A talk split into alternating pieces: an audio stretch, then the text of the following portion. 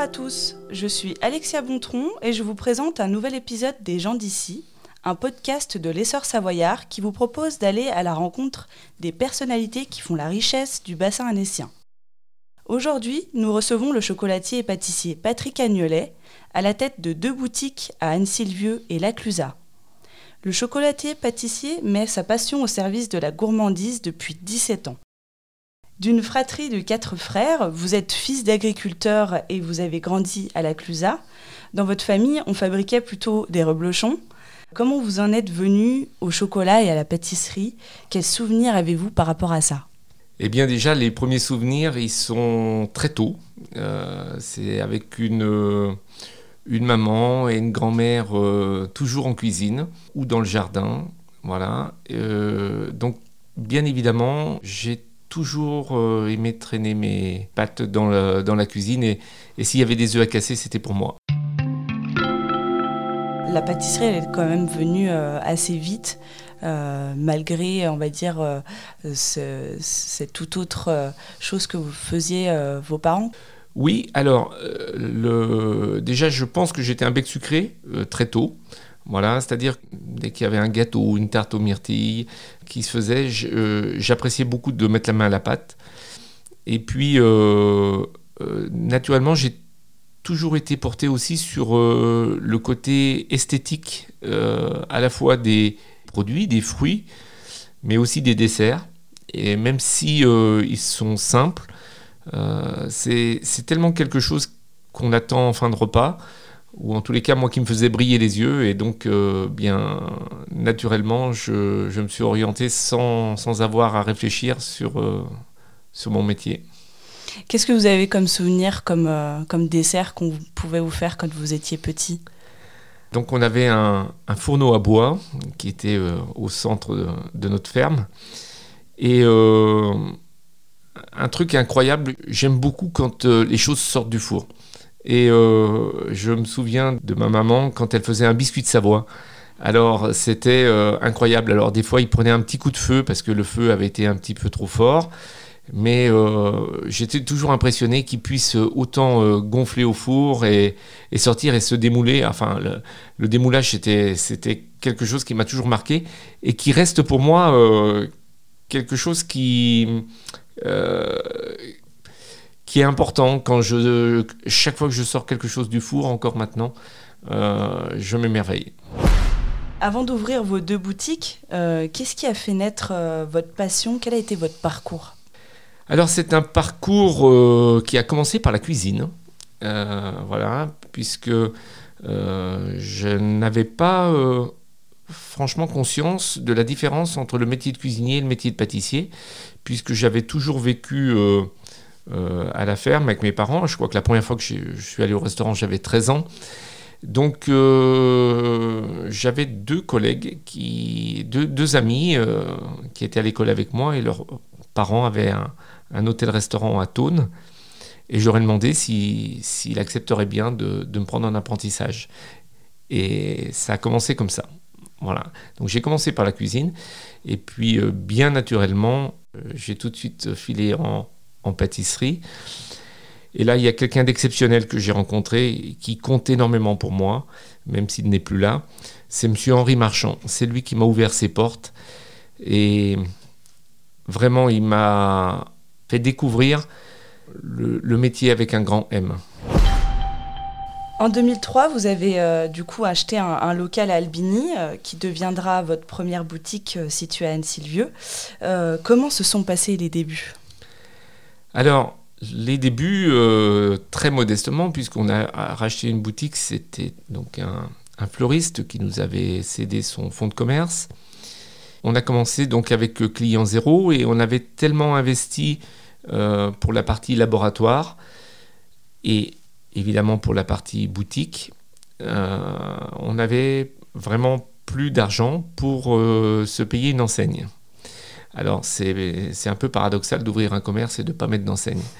N'empêche que c'est quelque chose qui m'avait échappé. Et puis, on a démarré sans. Si je peux me permettre un petit jeu de mots, c'était un vrai enseignement. C'est-à-dire que les gens nous ont découverts, tout doucement, et nous ont fait une publicité incroyable. Ce qui fait qu'on a démarré Et ce fait de ne pas avoir d'enseigne nous a apporté que le fait de ne pas toujours tout mettre en pâture, en image, en communication, l'important c'est de découvrir. Et il y a une vraie expérience pour le client et qui est importante. Et ça, je m'en suis servi beaucoup, notamment quand j'ai refait ma boutique, puisque j'ai souhaité l'obturer complètement pour laisser passer juste des petits faisceaux lumineux, juste pour qu'on se pose la question, mais qu'est-ce qui se passe à l'intérieur? Voilà, c'est-à-dire susciter plutôt que d'afficher. On peut dire que c'est un peu votre mantra finalement. Oui, complètement. Vous devenez membre Relais Desserts en 2011, qui rassemble l'élite mondiale de la haute pâtisserie française. Comment avez-vous vécu ce moment? Est-ce que l'on peut dire que c'est un peu un gage de la qualité de votre travail accompli? Oui, alors, le Relais Desserts, c'est d'abord une association de pâtissiers, de professionnels, pour qui l'objectif numéro 1, c'est l'échange. Donc ça permet de sortir un petit peu de ces murs, de se confronter à ses collègues et puis de voir que finalement nos problèmes c'est les leurs. Et puis dans l'échange, ça peut nous permettre d'évoluer sur bien des points. Voilà. Donc c'est une association qui est merveilleuse puisqu'elle elle est unique en son genre.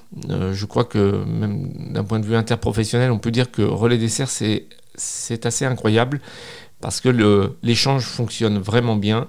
Et puis, l'objectif, il n'est pas que sur les recettes, il est aussi sur le matériel, mais c'est aussi un vrai relais d'amitié entre professionnels du monde entier. Donc on peut dire que ça vous a pas mal apporté depuis 2011.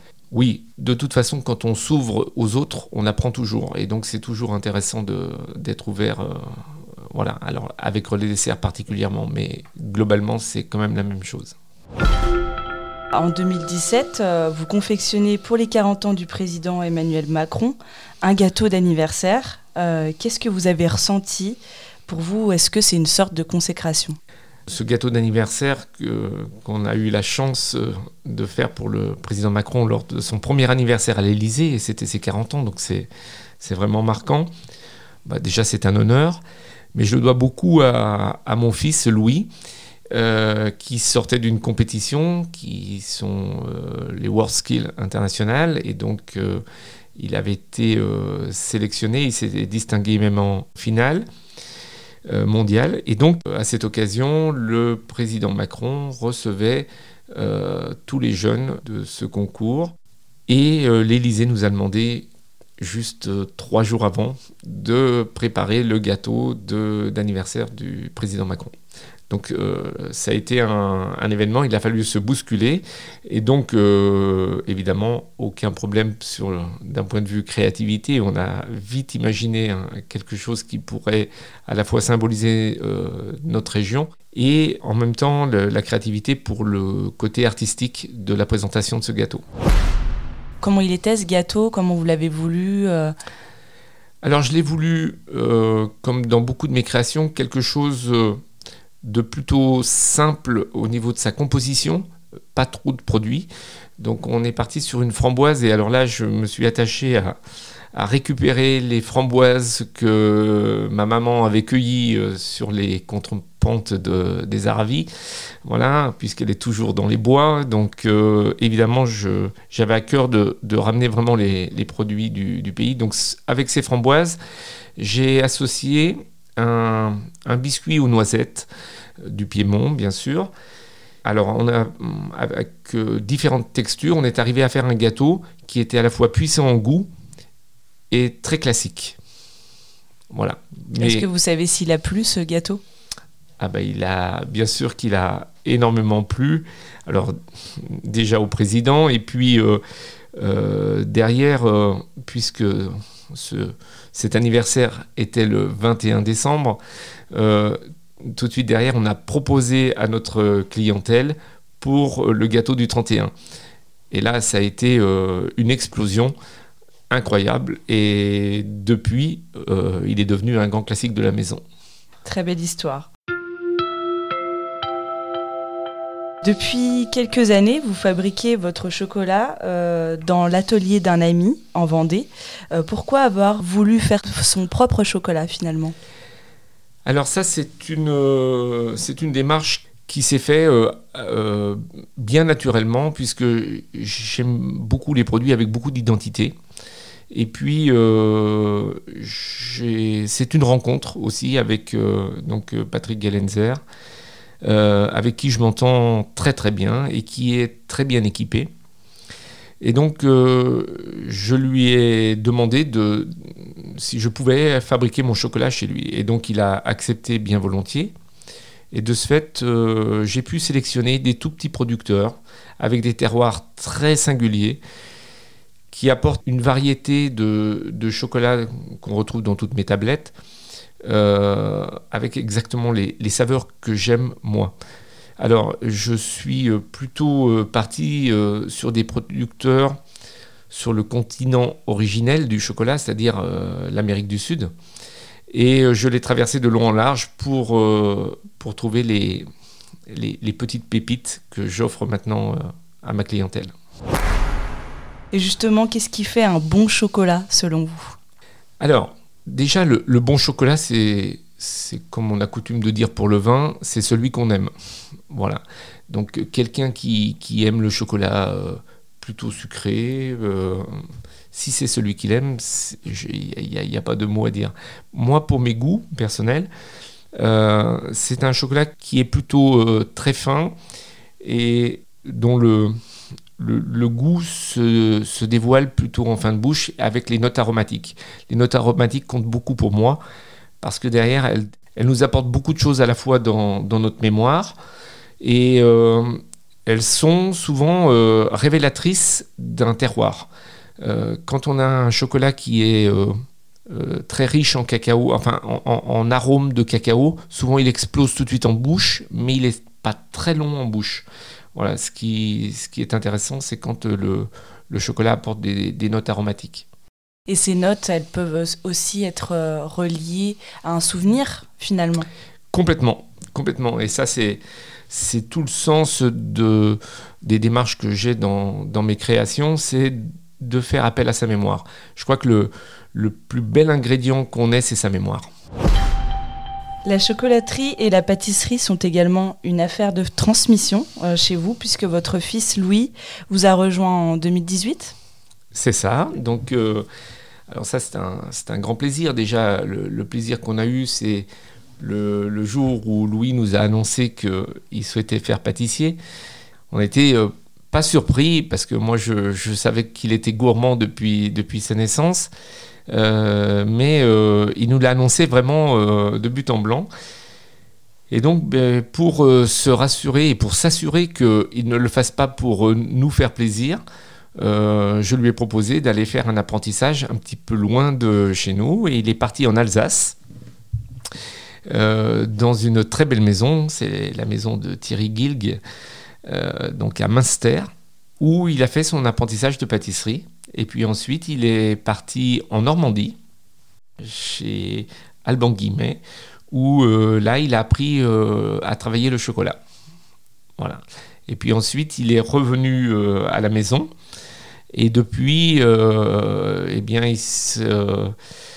il s'investit beaucoup, à la fois dans la création, dans les recettes et dans l'intégration de l'équipe. C'est-à-dire que, aujourd'hui, notre équipe, elle est composée de pâtissiers, de chocolatiers. Et on peut dire que Louis s'est parfaitement intégré à l'équipe. Et du coup, vous m'avez aussi parlé de votre fille, apparemment, qui va vous rejoindre dans pas longtemps. Oui, tout à fait. Donc ma fille qui s'appelle Lucie. Lucie a fait des études de commerce et puis après son parcours, son cursus, on va dire scolaire et puis d'études, elle va nous rejoindre. Et Lucie, elle est gourmande aussi, elle est passionnée également. Et donc pour nous, pour mon épouse et moi-même, on est comblés de savoir que nos enfants sont avec nous et ont fait le choix d'être avec nous. Donc ça, c'est un vrai plaisir. aujourd'hui. Vous avez donc 2 boutiques. Est-ce que vous avez d'autres projets en tête pour les années à venir ? On a un projet qui est déjà bien amorcé, c'est le projet d'un nouveau laboratoire, d'un nouvel atelier de fabrication, puisque actuellement notre atelier est un petit peu juste en place et on a le besoin de pousser un petit peu les murs et donc on ne pouvait plus le faire là où il se situe. Donc on a décidé d'investir dans un nouveau bâtiment et pour lequel j'ai mené beaucoup de réflexions pour que ce bâtiment soit à la fois bien pensé, bien abouti et donc tout ça c'est beaucoup de temps et que j'ai accepté de prendre beaucoup de temps pour arriver à réaliser ce projet. Voilà. Et ce projet du coup il va se réaliser où ? Alors ce projet va se situer à Argonnet, donc il verra le jour je pense courant 2022. Il accueillera donc toute l'équipe de notre atelier dans des nouveaux locaux complètement adaptés, complètement modernes et très bien équipés. Vous venez d'écouter un épisode des Gens d'ici, un podcast de L'Essor Savoyard. Découvrez une nouvelle personnalité tous les 15 jours et retrouvez quotidiennement toute l'actualité locale sur notre site lessorssavoyard.fr.